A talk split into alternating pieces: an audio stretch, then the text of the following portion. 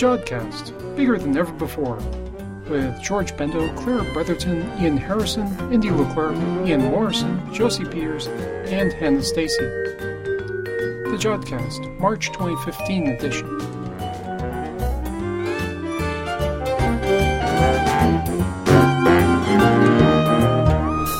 Hello and welcome to a Jodcast. I'm George, and joining me in the studio today are Hannah and Indy. Hello. Hello. And this is our 200th podcast. Hooray. Yay. In the show this time, Josie interviews Dr. Rowan Smith about star formation in the early and recent universe. Ian Morison and Claire Bretherton take a look at what's happening in the March night sky. And we bring you some astronomical odds and ends. But first, before all of that, here's Ian with this month's news. In the news this month, solar system buzzed by dwarf star, Bicep 2 bubble bursts, and Ceres shows some mysterious spots. Astronomers revealed the startling discovery this month that the solar system received a close visit from a binary star system a mere 70,000 years ago, well within human history. Using telescopes in South Africa and Chile, a group of astronomers led by Eric Mamajek of Rochester University investigated the motion of the object WISE J072003.20 minus 084651.2, more popularly known as Scholz's star. Actually, a binary system of two stars, the object was discovered by Ralph Dieter Scholz in data from NASA's WISE, or Wide Field Infrared Survey Explorer mission in late 2013. Interest was piqued due to the relatively close distance to us and the observation that it was apparently moving with almost no tangential velocity, i.e., side to side motion on the sky. By measuring the Doppler shift of the light coming from the star, a team of astronomers was able to infer that it was moving away from us at great speed. They then simulated a large number of potential orbits consistent with the system's current position and motion, finding that nearly all showed that it passed through the Oort cloud a group of tiny, icy planetesimals which exist at the solar system's extreme limits at more than 100 times the distance to Neptune, coming within 0.8 light years of Earth. This passage occurred extremely recently, so far as the universe is concerned, around 70,000 years ago, just as early humans were beginning their first migrations from the African continent. Unfortunately, early astronomers would not have been aware of the close passage of Scholz's star, as it consists of a tiny red and brown dwarf pair, both less than 10% of the mass of the Sun, and even at the point of closest approach, would not have been any brighter than 10th magnitude, making it around 50 times fainter than can be seen with a human eye. Such a close flyby could still represent a problem for Earth, however, as it can perturb the orbits of larger objects in the Oort cloud and send them towards the inner solar system. The simulation of Mamajek and collaborator Scott Barenfeld showed that there was only around a 1 in 10,000 chance that this could happen in the case of Scholz's star. Such close approaches are also relatively rare, with the next expected comparable event being the possible passage of the rogue star HIP 85605 between 250 and 50,000 years from now. Also this month, cosmologists received the disappointing, if not unexpected news that last year's much lauded apparent detection of primordial gravitational waves by the BICEP 2 experiment has been confirmed as a false positive. The previously claimed detection was met with much excitement, as it would have represented extremely strong evidence in favour of inflation, the widely supported theory that, at very early times, the entire universe expanded at an exponential rate, blowing the tiniest quantum fluctuations up to the size of the observable universe and providing the seeds for all the structure we observe today. This detection was in the form of a B-mode polarization of the cosmic microwave background. This particular swirl in the pattern of the first light to exist in the universe has long been regarded as a smoking gun signature of inflation. Unfortunately, as in so much of astronomy, the size of this effect is expected to be tiny, and there are other unrelated physical effects which can mimic it. In the case of Bicep 2's gravitational waves, this pesky contaminant was magnetized dust floating around inside our own galaxy, which is also capable of creating the B-mode swirl in the sky. When originally claiming their detection, the Bicep 2 team had access to information from only one observational wavelength, meaning they were unable to separate the wavelength dependent dust signal from the wavelength independent inflation signal. They instead appealed to the assertion that the region of the sky they were looking at was comparatively free of dust. its effect could hence be ignored. Planck satellite showed otherwise. Whilst Planck cannot see as sharply as the South Pole based Bicep 2, it has the advantage of looking at the entire sky in multiple frequency channels, enabling it to get a much clearer handle on the presence of dust. Astronomers' belief in the Bicep 2 detection was always slightly wobbly and was shaken further late last year when Planck released a map showing many regions of the sky were far dustier than previously expected.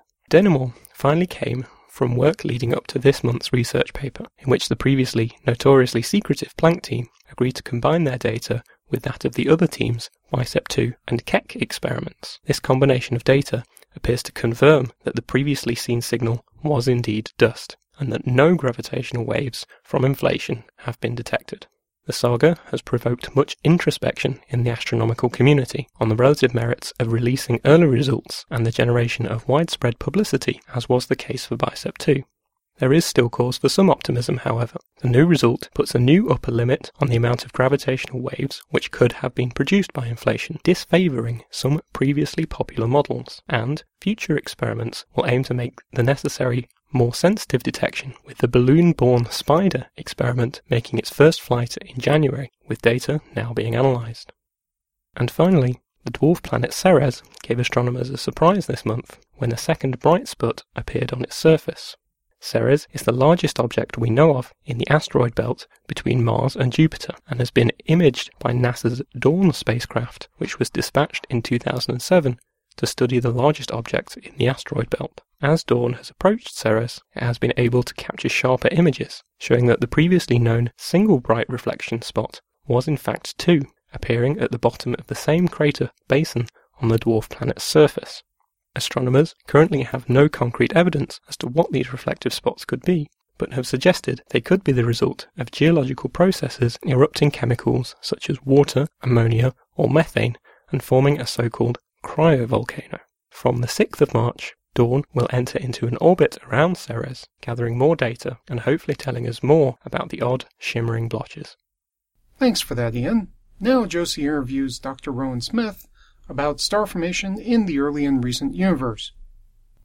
Today I'm interviewing Dr. Rowan Smith. Hello. Hello. Welcome to the Jodcast. Thank you very much. Rowan has just arrived here at Manchester. She's previously based at the Institute for Theoretical Astrophysics in Heidelberg. So I should also say a warm welcome to Manchester. Thank you very much. I'm liking it so far. So firstly, would you like to tell us a little bit about yourself and what you work on?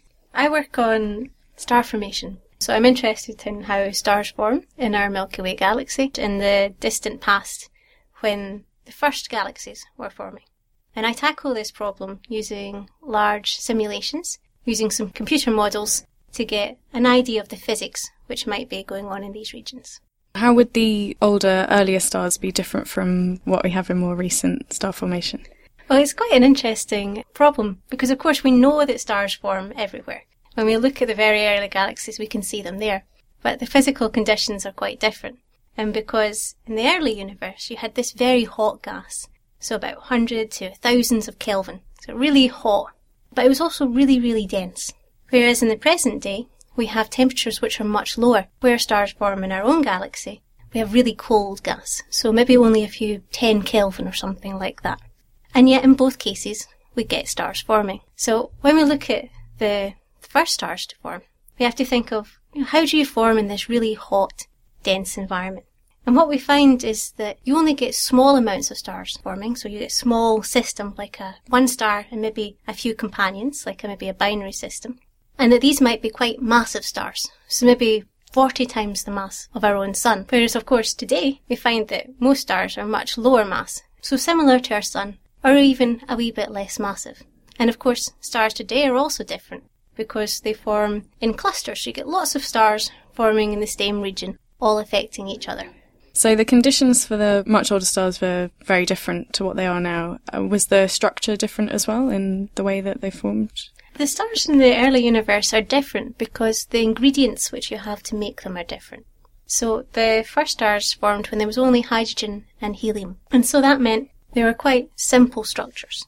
However, once the first stars die and explode in supernova explosions, they introduce lots of different metals and elements into the gas, which can then form the next type of stars. So stars today, like our sun, they also have lots of different ingredients in addition to hydrogen and helium and so they burn at a slightly different temperature, though in essence they are all still stars. So in, in your seminar today, you said that as well as running all the simulations, that you were going to also be looking at comparing these with data as well. So what data will you be using? Well, one of the reasons why it's good to be here at Manchester is, of course, you have all these nice instruments and expertise in observing star formation regions.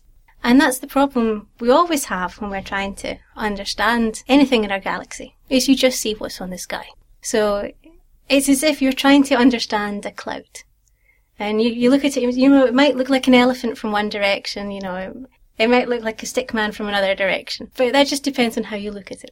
So if you look in different wavelengths, you might see something different. And you can never understand that third dimension. You don't know if you're just looking at something which is small and close or big and far away. And so what we hope to do with the simulations is make a model of how we think the physics works we put in the basic ingredients that we think you need to form stars, the basic physical processes. We know that gravity has to pull the mass together. We know that that force is opposed by the thermal energy within the gas. And we know that we have random turbulent motions which stir things up. And then we try and take our simulation and make it into a fake observation.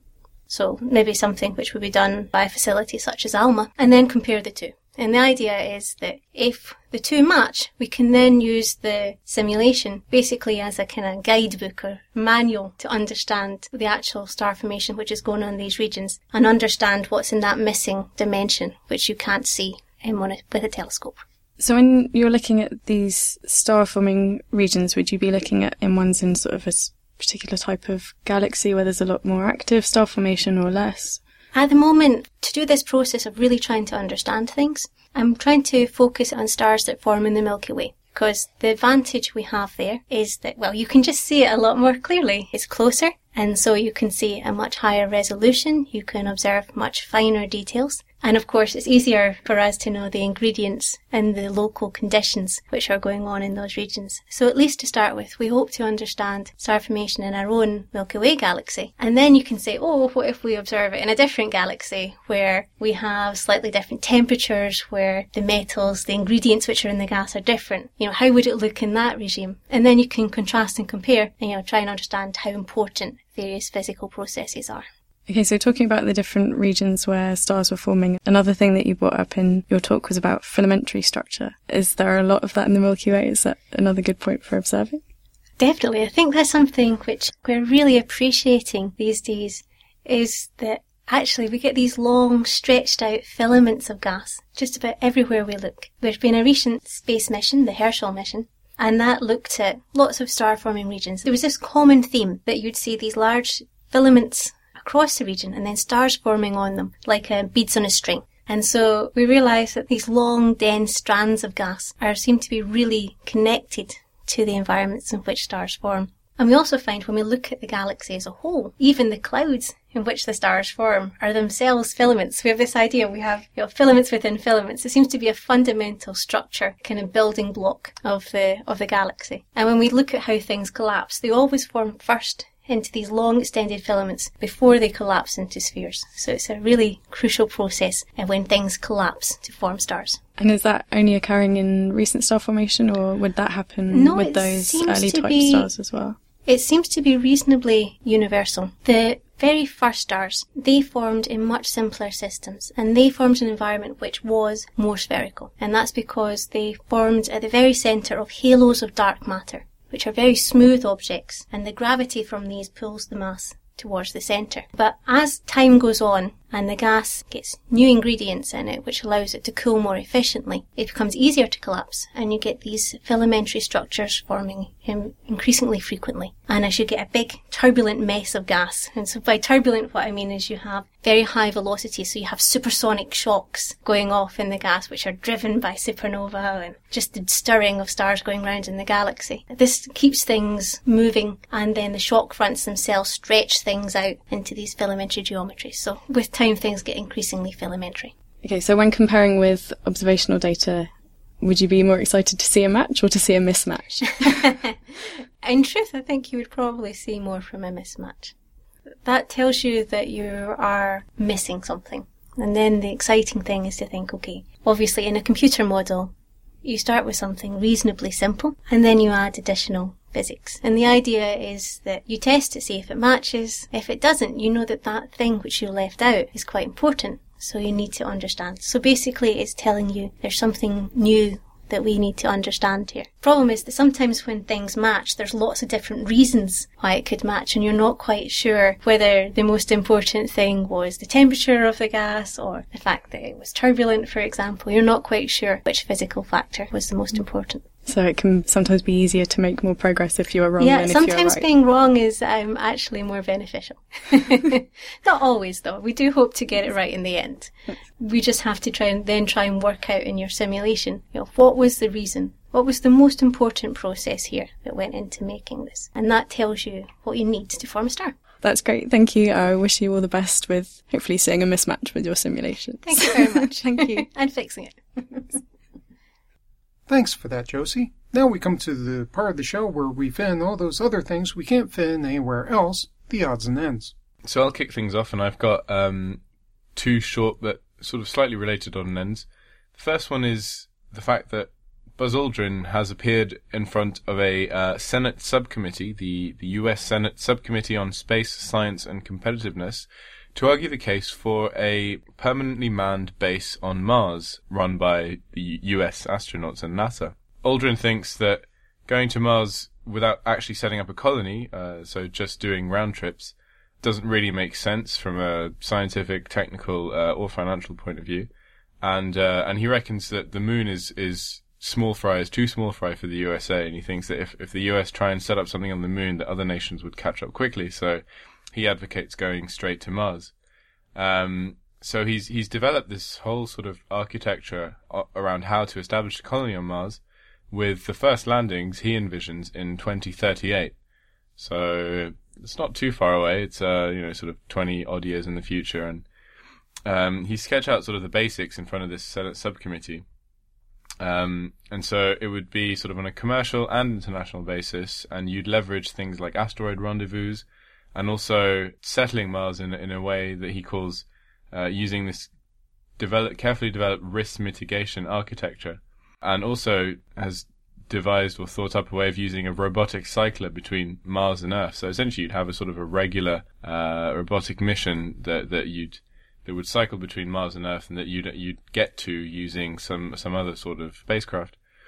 And he he wasn't the only one talking to the Senate subcommittee. There were two other NASA astronauts, uh, Walt Cunningham, who was one of the pilots on the the lunar module pilot on the Apollo 7 mission, which aimed to go to Earth orbit in 1968, and Mike Massimino, who was on a couple of space shuttle missions that serviced the Hubble Space Telescope in 2002 and 2009.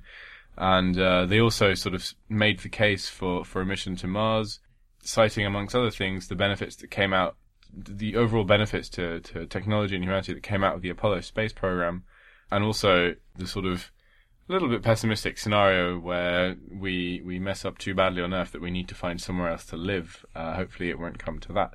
But they did say that it will inspire generations of of engineers and scientists and kids for the future. Um, and that spaceflight is the way to go. And I think uh, us on, we on the Jodcast heartily agree with that sentiment. So uh, hopefully that's something that's going to come. However, it will be difficult and expensive to get people to Mars, and all three astronauts uh, told the committee that they needed to raise NASA's budget as a fraction of GDP, and uh, at the moment it gets about half a percent of the uh, federal budget, whereas at the height of the Apollo missions, that figure was 4.5 percent of the federal budget, which was something like 110 billion dollars in today's dollars, and they reckon that today you need three times that amount to to successfully mount this sort of colon- colonization of Mars. So we're looking at around ballpark figure around 300 billion dollars, which is which is a lot by anybody's standards, even even the US. And in a related little tidbit of news, so we know that the private company we've talked about these guys before, private company SpaceX, that's Elon Musk's rocket company essentially, has performed its first dual satellite mission. So it sent up two satellites at once. And the, one of the reasons it's been able to do that is because these satellites are entirely electrically powered and electrically driven. So instead of using conventional rockets for, for thrust, they use xenon ion engines. So essentially, it electromagnetically accelerates xenon ions to provide thrust. This means that they don't need bulky fuel tanks or anything like that on the on the satellite, and they can uh, have a large payload.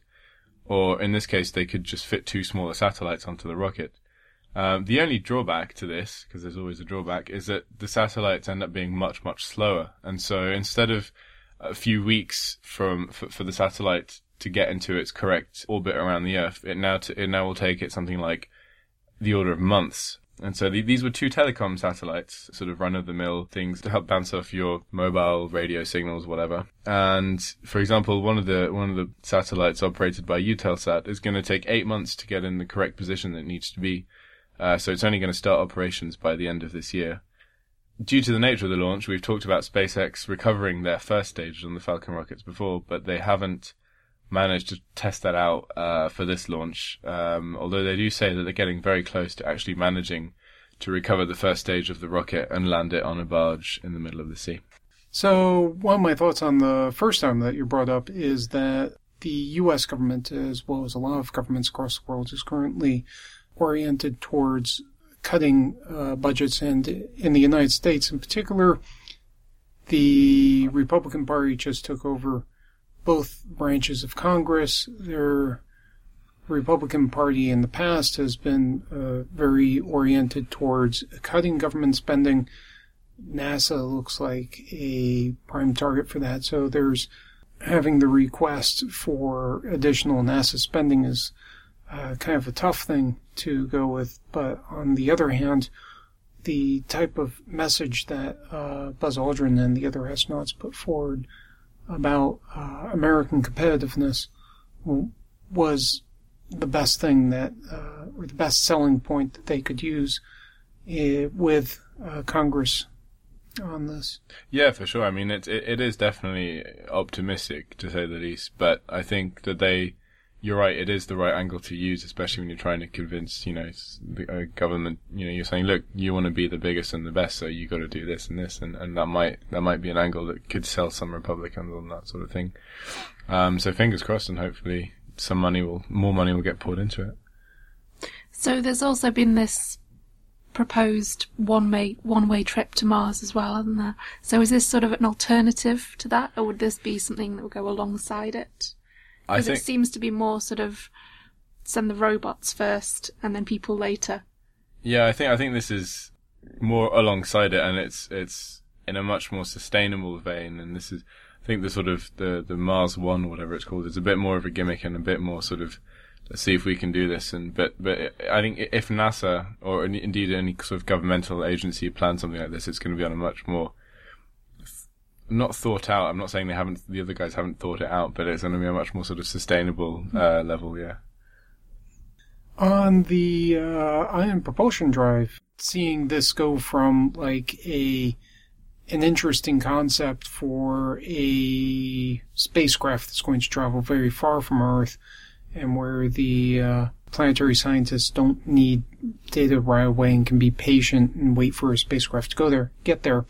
Going from that to something which is more mundane, like a couple of communication satellites, is uh, kind of interesting. It shows, it links into the uh, first thing that you talked about, where you had Buzz Aldrin talking about how uh, a lot of this uh, technology that's de- developed for space research eventually trickles down to commercial res- uh, commercial uses, and then this is like a specific example of that. Hannah, what's your what's your end? Uh, so mine is this huge quasar that they've discovered in the early universe. It's um, a really high redshift of 6.3, which puts it about 900, 900 million years after the Big Bang. So it's it's pretty early in the universe, um, and it's the biggest and brightest quasar they've discovered. So this thing has a luminosity of 420 trillion times that of the sun and is 12 billion solar masses. So it, it's pretty big and it's pretty bright. To say the least. Yeah. There are a couple of galaxies nearby, which, uh, like the Sombrero Galaxy, which have black holes of 1 billion uh, solar masses. This is actually a factor of 10 bigger. yeah. So this um, so this quasar is like seven times brighter than the quasars that are at the similar redshifts. So it's pretty big. Yeah, it stands, it's pretty big and pretty bright. It stands out from the others. Yeah. Yeah. So it's um it's quite interesting um when you're trying to understand the way the quasars, black hole, and galaxies are evolving and how the the quasar fits into the evolution of the the galaxies through time. Well, one thing I thought of when I saw this article was that um, there's this relation between the massive black hole within the galaxy and the mass of the bulge within the galaxy, the bulge being the spherical part of the galaxy. Now, if you have an elliptical galaxy, it's entirely a spherical part. If you have a spiral galaxy, this would refer to the bulge part in the center of the galaxy.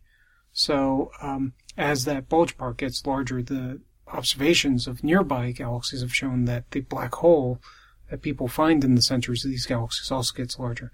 So this galaxy that was found at this really high redshift is going to form a very large, or should be associated with a very large galaxy. It won't form a very large galaxy, but it should be associated with a galaxy with a very large bulge. Which is interesting to um, realize that the galaxies, the first galaxies that formed, were so massive. That's Those the, black holes were so massive. That's the other thing that's interesting too, because it's like people expect elliptical galaxies to form later in the universe, but the fact that you're forming these black holes first is uh, quite interesting. And as you said, it's going to uh, force astronomers to reevaluate their thoughts on how galaxies evolve exactly, because it's clear that the it's like the chicken and the egg, where it's uh, you've clearly identified one of those as coming way before the other one does.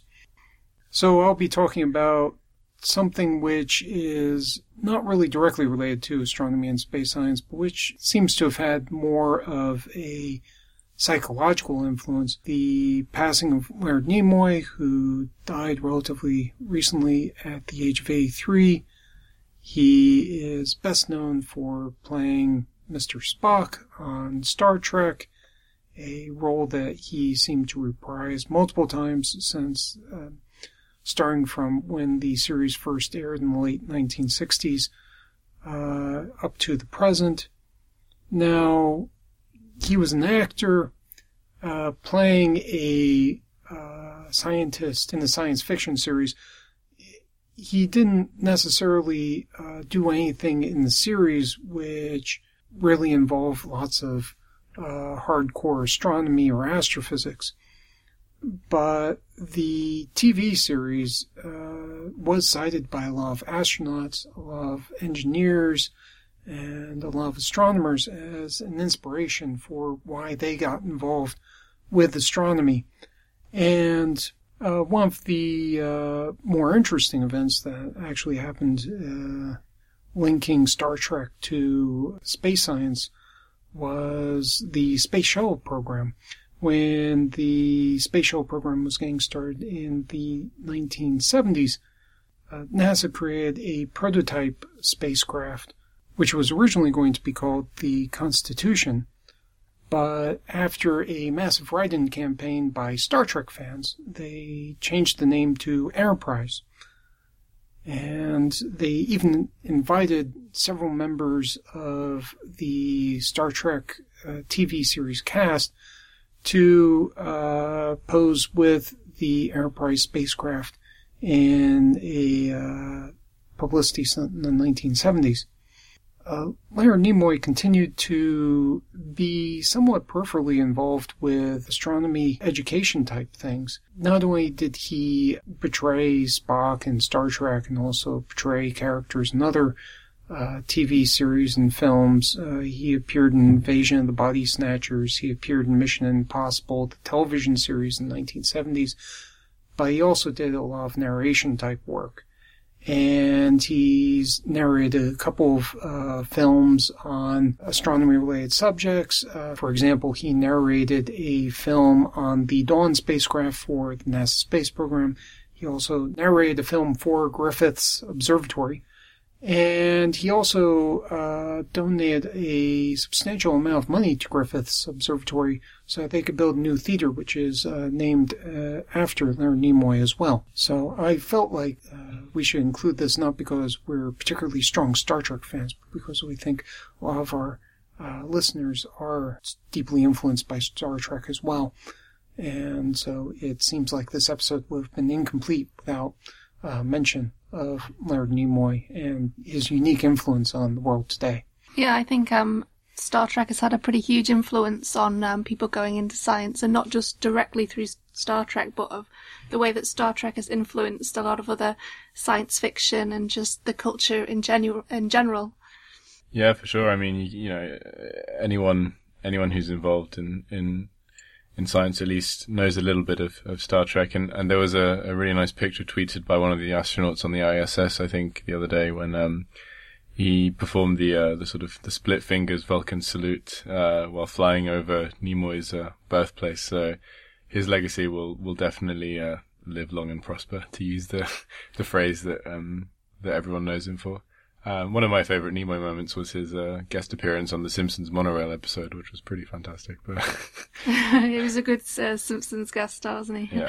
uh, being the gamer that I am, I personally uh, liked him as the narrator for Civilization 4. It was aesthetically a very good game, but uh, Leonard Nimoy's voice was just sort of like the cherry on the top in that uh, game. So, um, rest in peace, Leonard Nimoy. And now for someone who would be qualified to be a science officer on a starship. Here's Ian Morison with this month's Night Sky. The Night Sky for March 2015. Well, that beautiful part of the heavens with the constellations of Orion, Taurus, Gemini, and Canis Major is now setting towards the western horizon in the evening. Gemini is still relatively high up with its two bright stars, Castor and Pollux, the heads of the heavenly twins. Moving over to the east from Castor and Pollux is a rather empty part of the sky. It's the constellation of Cancer, but with binoculars you can see a rather lovely open cluster called the Beehive Cluster. But in fact there's an interloper this month, which is Jupiter. Carrying on eastwards, we come to Leo the lion. Its bright star is Regulus. It's like a lion, the ones in Trafalgar Square, on their haunches, shall we say. Rising over the east is a bright star Arcturus at the bottom of the constellation Bootes. And coming high overhead in the evening is the Plough, part of the constellation Ursa Major. The two stars Merak and Dubhe are pointers towards the pole star Polaris, very close to the north celestial pole. The other bright star you see high above Taurus is Capella, a yellow star in the constellation of Auriga. So still quite a nice lot of objects to look at in the sky, and we'll look at some of the planets we can see and the highlights of the month now. Well, Jupiter, having reached opposition on the 6th of February, is high in the south in late evening and so this is still a superb month to observe it, visible through much of the night. It starts March shining at magnitude minus 2.5, dropping slightly to minus 2.3 as the month progresses. Jupiter is still moving slowly westwards in retrograde motion towards the beehive cluster in Cancer. The size of Jupiter's disk falls slightly from 44.5 to 41.6 arc seconds and with a small telescope you should easily be able to see the equatorial bands in the atmosphere, sometimes the great red spot, and up to four of the Galilean moons as they weave their way around it.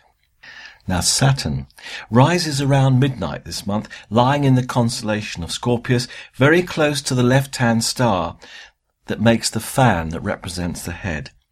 Its diameter is increasing from 16.9 to 17.8 arc seconds, whilst its magnitude increases from plus 0.4 to plus 0.3. It'll be high enough in south southeast before dawn to make out the beautiful ring system, which has now opened out to about 25 degrees to the line of sight, virtually as open as they ever become. On March the 11th, Saturn halts its eastwards progress across the heavens as it starts its retrograde motion westwards. If only it were a little higher in the ecliptic. Sadly, its elevation never gets above 22 degrees, and so the atmosphere will hinder our view of this most beautiful planet. Perhaps a trip to the southern hemisphere is called for. Mercury. Well, Mercury in fact sinks into the sun's glare at the beginning of March. This is not a good month to observe it. Mars. Mars is moving eastwards relative to the stars, starting the month on the boundary between Pisces and Cetus, which it stays in for exactly one day. On the 30th of March, it moves across into Aries. It dims slightly from magnitude plus 1.3 to plus 1.4, and the angular disk falls in size from 4.3 to 4.0 arc seconds. It's about a hundred times fainter than Venus. It's best observed as darkness falls, about 15 degrees above the western horizon, so you'll need to have a good low western horizon to see it. On the 11th of March, it'll be just 18 arc minutes above Uranus. Well, Venus is now an evening object, appearing a little higher in the sky each night as the month progresses. It shines at magnitude minus four, so it will be easy to spot one hour after sunset. And I've seen it a couple of times in the last few days towards the end of February, and it is totally obvious. There have been some lovely conjunctions with Mars as well.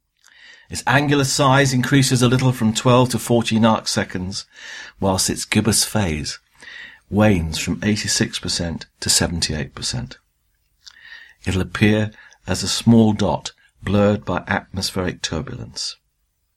Well, finally, what about some highlights of the month? Well, there's one that's the real highlight. I'll start with that. It's on March the 20th, around 9.30 UT. There'll be a partial eclipse of the sun, which, if it's clear, will be seen across the whole of the UK you need to go to the night sky page on the website. Just search for night sky Jodrell Bank. And there I've got a chart, a map really of the UK showing how much of the sun is covered and the time at which the maximum coverage will happen. Obviously, do not attempt to view the sun directly, even when it's very largely eclipsed. You could do irreparable damage to your eyes. Eclipse glasses can be bought from many suppliers. And these have special filters which reject the infrared light as well as the visible light, or much of it. It's the infrared that can harm our eyes. Other filters may appear to reduce the sun's brightness, but may let in the infrared. One thing you can do is to make a pinhole camera out of a shoebox. Have a pinhole at one end, perhaps a little hole pricked into a little piece of uh, metal foil, and that can project an image of the sun onto the far end. That's quite a nice way to do it. I hope to be seeing the eclipse from a ship between Iceland and the Faroes. But to be totally honest, there's probably more chance of you seeing it here in the UK than in the path of totality, because the probability of cloud is about 80%. It should be a bit better here. So I do hope you have a chance to see it. The rest of the highlights, well, one thing I do is to give you a list on the night sky page of the times when the great red spot is facing the Earth. So plus or minus an hour or so, you've got a good chance to see it. Between March the 1st and the 7th, after sunset, Venus and Mars lie within five degrees of each other. And in fact, on the 7th, Uranus will lie almost halfway between them. On March the 4th, Venus and Uranus are just six minutes apart. That's quite something. Now, Venus at magnitude minus 4 is around 10,000 times brighter than Uranus at magnitude plus 5.9. So, in fact, you probably would find it hard to spot Uranus in the glare of Venus. One thing to do is to use a high power eyepiece with a telescope and just move Venus out of the field of view. That might give you a chance to see it. It's the closest planetary conjunction in 2015. Well, to end with, on March the 21st, you can find Mars with a very thin, waxing crescent moon, low above the western horizon, just after sunset. They're just two degrees apart. That would make a very nice imaging opportunity. And on the 22nd, the moon will have risen higher in the sky and is actually very close to Venus, just three degrees away. So that's another nice imaging opportunity. So let's hope you see the eclipse or the partial eclipse and some other nice sights in the sky as well. Thanks for that, Ian. And now for our southern hemisphere, here's Claire Bretherton with the night sky where you are. Kia ora, and welcome to the March Jodcast from Carter Observatory in Wellington, New Zealand.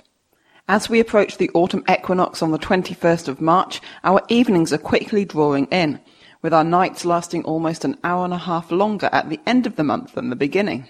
Whilst unfortunately this means that the colder winter weather is on its way, it also means that we have more time to get outside observing our beautiful southern skies.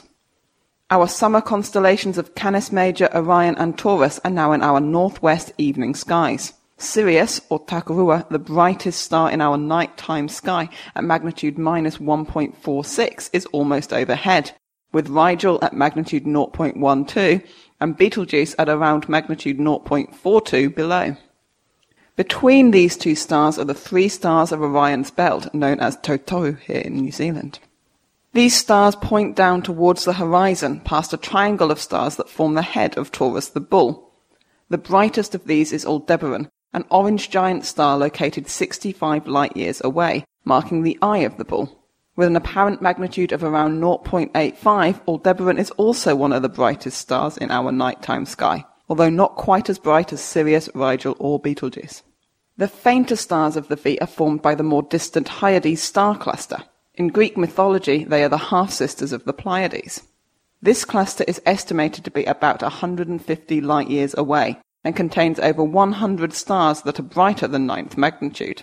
Below the V shape and close to the horizon are the Pleiades themselves. Known as Matariki here in New Zealand, the rising of this group of stars for the first time before the sun around June marks the beginning of the Maori New Year. Canopus, the second brightest star in our nighttime sky, is just to the southwest of overhead, with bright blue Achernar a little below. These two stars form a roughly equilateral triangle with the southern celestial pole, the point right above the south pole of the Earth, about which the sky appears to rotate as the Earth spins on its axis. Unlike the northern hemisphere, we have no nearby bright star to mark this point, so we have to estimate it from the surrounding stars. Perhaps the easiest way to find the southern celestial pole is to look for Crux, the southern cross, high in the southeast this month, with the pointers Alpha and Beta Centauri below. Simply point one hand at Gamma Crucis at the short end of the cross and the other at Achernar and bring them together in the middle, and you should be close to this point. Dropping your hands down to the horizon will then give you south. Not far from the southern celestial pole, you may be able to spot two small fuzzy patches of light, easily seen with the naked eye on a dark, moonless night. These are the large and small Magellanic Clouds, two small irregular dwarf galaxies that neighbour our own. Whilst these galaxies are much smaller than the Milky Way, combined they still contain billions of stars. The Large Magellanic Cloud, or LMC, is the higher of the two and is located 160,000 light years away. Look out for a number of young star clusters, visible as small patches of light in binoculars or a small telescope. Smaller and more distant, at around 200,000 light years, is the Small Magellanic Cloud, or SMC. A bridge of gas connects the large and small clouds, evidence of tidal interaction between the two. The best time to look out for these galaxies is around the new moon on the 20th of the month, when they will be high in the south after dark. Dominating our northern skies this month is bright Jupiter, setting in the northwest in the early hours of the morning. The moon passes close to Jupiter on both the 3rd and the 30th of the month. Venus also continues to make a brief appearance in our skies this month, low in the west at dusk. At the beginning of the month it will set around an hour after the sun, but by the end this will be around an hour and a half, and by mid-April it will be visible after the end of twilight. Saturn is now rising in the east before midnight, and by the end of March it will be visible by around 10 pm. It sits just below the claws of Scorpius the Scorpion, our winter constellation in the southern hemisphere. In New Zealand, this constellation is known as Te Matau a Maui, the fishhook of Maui, that Maui used to pull the great fish out of the ocean that became the North Island of New Zealand. The moon will pass close to Saturn on the 12th of the month. Slightly higher and further towards the south is the orangey red star Antares, which marks the heart of the scorpion. To Maui, this star is known as Rehua and represents a drop of blood that Maui pulled from his nose to use as bait. Saturn is a wonderful sight through even a modest small telescope, which will reveal its beautiful rings and its largest moon, Titan. Titan is the second largest moon in the solar system and is larger in size than the planet Mercury. It is the only moon in our solar system known to retain a substantial atmosphere and is also the only other body except Earth to have bodies of surface liquid. These rivers, lakes, and seas are not made of water, which would freeze solid in Titan's minus 180 degrees centigrade temperatures, but are made of liquid methane. Mercury is coming to the end of its best morning appearance of the year this month, rising towards the east by around 5 a.m. at the beginning of March. By the end of the month, it will be rising less than an hour before the sun and will become lost in the morning twilight.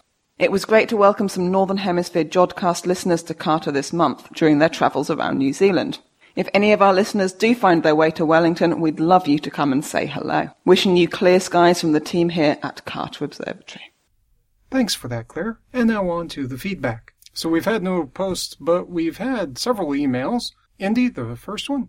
Yep. So uh, this is we've had an email from Francis Day, who wrote in about really liking our 404 not found page. So she says, "You guys have the best 404 I've seen. Now I don't feel at all frustrated that I can't follow up the link on the Ages of Stars. Well, maybe a little bit, but thanks for making me laugh instead of tearing out more hair. The January Extra edition was terrific, one of the best. Thanks to all." Well, thanks a lot for that, Francis, and we will uh, we will try and fix the, the link so you don't have to see the 404 page. Penny Jackson wrote an email about pointing the telescope at the sun, saying, I deliberately pointed a radio telescope at the sun. I was calibrating the pointing of the radio telescope in the physics department in Bristol. And the sun is a good strong radio source with known location and time, and we were having such difficulty with the telescope that we couldn't see anything other than the sun and man-made sources. We knew something was seriously wrong the day it couldn't actually see the sun at all, and it turned out something inside had melted. We suspect lightning strike was responsible rather than our solar calibration. And we've had another email from Peter Trianos, who is sending greetings from the Bellarine Peninsula, I think is in Australia. He says, Hi gang, just letting you know I love the show and enjoy listening to it while I'm bike riding along the Bellarine Rail Trail in Victoria, Australia. Keep up the good work and jod on. Thanks. Thanks for that, Peter. Um, we'd just like to thank uh, all the vigilant listeners uh, who complained when they couldn't get their regular Jodcast fixed because the RSS feed was broken. So thanks for letting us know about that on uh, on Facebook and Twitter.